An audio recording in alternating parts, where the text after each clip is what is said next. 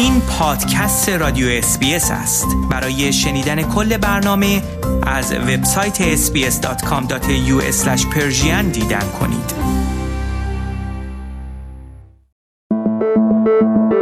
خورشت تکنولوژی.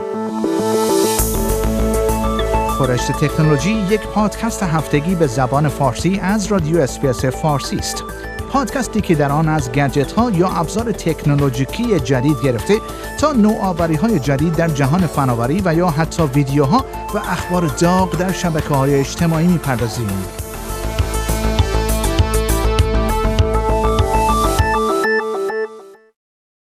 شرکت فیسبوک تدابیر امنیتی و راهکارهای خود را برای حصول اطمینان از پیشگیری از هر گونه مداخله در انتخابات فدرال استرالیا اعلام کرده است.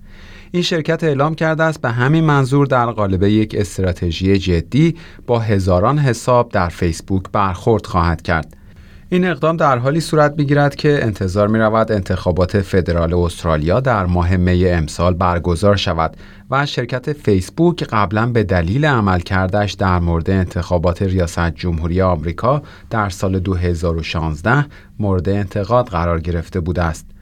این شرکت اعلام کرده است اقداماتی که در آستانه انتخابات فدرال استرالیا به عمل خواهد آورد شامل حذف اخبار جعلی و رفتارهای نامناسب رسانه‌ای خواهد بود. میا گارلیک مدیر سیاستگذاری فیسبوک در استرالیا می‌گوید این شرکت روی حفاظت از انتخابات در استرالیا متمرکز خواهد شد تا اطمینان حاصل شود که مردم تعیین کننده نتیجه انتخابات هستند. وی می‌گوید این شرکت در طول سالهای گذشته در سایه از انتخابات در سراسر جهان فرا گرفته است که به این شرکت این امکان را می‌دهد تا رویکردی محکم در مورد حفاظت از انتخابات اتخاذ کند. این شرکت اعلام کرده است اقداماتی که به عمل خواهد آورد باعث خواهد شد تا امکان مداخله خارجی در انتخابات استرالیا از طریق فیسبوک ممکن نباشد. و خبر بعد.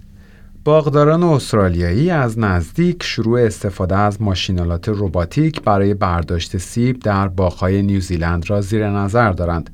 برداشت این سیب با استفاده از این روش در باغهای T&G Global در منطقه هاکس بی نیوزیلند آغاز شده است و حاصل چهار سال همکاری با شرکت Abundant Robotics آمریکاست. گری وستوود از شرکت T&G Global می‌گوید این ربات دارای دید کامپیوتری است و می‌تواند درختها را رصد و میوه را شناسایی کند. سپس دستگاهی مکنده که مانند جارو برقی عمل می کند میوه ها را از درخت میچیند بدون اینکه به آنها صدمه بزند. وی می‌گوید مدتی طول می‌کشد تا سرعت ربات ها در برداشت میوه ها افزایش پیدا کند. ولی اشاره می کند این شرکت همین الان هم از عملکرد این ربات راضی است. رباتی مشابه نیز در یکی از باغهای ویکتوریا مورد آزمایش قرار گرفته است و باغداران استرالیا با کنجکاوی منتظر اعلام نتیجه آن هستند. هوارد هانسن یکی از تولید کنندگان سیب در ایالت تاسمانیا است و بیش از هفتاد نفر در باغ او برای برداشت و بسته‌بندی سیب کار می کنند. وی می‌گوید این پیشرفتی هیجان آور است ولی به نظر می رسد راه درازی در پیش است تا استفاده از این ربات ها در باغهای تاسمانیا به یک واقعیت تبدیل شود. آقای هانسن می‌گوید یکی از مزیت‌های این ربات ها این است که می توانند به طور مدام کار کنند و نکته دیگر این است که بسیار با احتیاط میوه ها را برداشت می کنند تا میوه ها صدمه نبینند. و خبر بعد در حالی که آمار و ارقام حاکی از این است که کم آبی باعث کاهش شدید ارزش تولیدات کشاورزی استرالیا در سالهای پیش رو خواهد شد. در نقاط مختلف این کشور استفاده از حسگرها و کنتورهای آب هوشمند شروع شده است تا میزان اطلاف آب کاهش پیدا کند.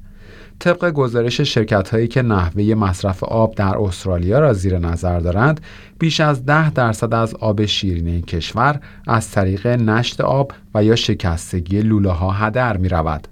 اما به تازگی استفاده از کنتورهای آب هوشمندی شروع شده است که می‌تواند هر گونه مصرف غیر طبیعی آب از جمله شکستگی لوله و یا نشت آب را تشخیص دهد شرکت آب سیدنی واتر برای مدت یک سال از این کنتورها به صورت آزمایشی استفاده خواهد کرد. قرار است در مرحله اول تا 8000 کنتور هوشمند در منطقه لیورپول سیدنی نصب شود. این کنتورها می توانند به طور خودکار و از راه دور میزان مصرف آب و هر گونه مشکل احتمالی را به اداره آب مخابره کنند. دولت فدرال استرالیا پیش بینی می کند که در سال مالی جاری ارزش محصولات کشاورزی تولید شده در استرالیا به 58 میلیارد دلار کاهش پیدا کند. این میزان دو سال پیش در حدود 64 میلیارد دلار بود. کنتورهای آب رایج کنونی معمولا هر سه ماه یک بار خوانده می شوند ولی کنتورهای دیجیتالی جدید می توانند هر ساعت اطلاعات مربوط به مصرف آب را مخابره کنند و به همین دلیل در صورت بروز هر گونه مشکل از جمله شکستگی لوله شرکت آب می تواند به سرعت از آن با خبر شود. و خبر بعد نتایج یک مطالعه جدید نشان داده است مدت استفاده نوجوانان از ابزار تکنولوژیکی ارتباطی با سلامت کلی آنها ندارد. نتایج مطالعه جدید در تضاد با مطالعات پیشین است که حاکی از این بود که استفاده بیش از حد نوجوانان از ابزارهای دارای صفحه نمایش مانند موبایل، آیپد و لپتاپ می تواند روی سلامت جسمی و روانی آنها تاثیر منفی داشته باشد. در این مطالعه مشخص شد استفاده از این ابزار حتی قبل از خواب هم دارای تاثیر معنیداری روی سلامت نوجوانان نیست. این مطالعه جدید که توسط پژوهشگران مؤسسه اینترنت آکسفورد انجام شده است، روش های مطالعاتی تحقیقات قبلی در این زمینه را زیر سوال برده است. پروفسور اندرو پرزیبیلسکی مدیر تحقیقات این مؤسسه می‌گوید با وجود اینکه علم روانشناسی می‌تواند ابزار قدرتمندی برای درک ارتباط بین استفاده از صفحه نمایش و سلامت نوجوانان باشد اما هنوز به طور مکرر در زمینه ارائه اطلاعات دقیق و با کیفیت در این خصوص شکست می‌خورد. این مطالعه دانشگاه آکسفورد اطلاعات مربوط به استفاده 17 هزار نوجوان از ابزارهای تکنولوژیکی را در کشورهای انگلیس، آمریکا و ایرلند مورد بررسی قرار داده است.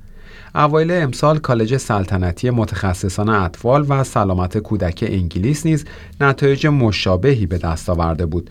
ولی با این وجود به والدین توصیه کرده بود از فرزندان خود بخواهند چند ساعت قبل از خواب دست از استفاده از این ابزار بکشند.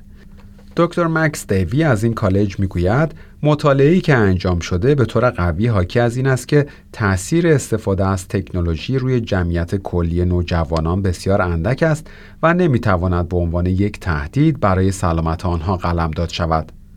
در پایان برنامه خورشت تکنولوژی این هفته از شما دعوت می‌کنم برای تماشای برخی از جالبترین ویدیوها در مورد تکنولوژی به صفحه اینترنتی برنامه فارسی رادیو اسپیس به آدرس sbs.com.au مراجعه فرمایید.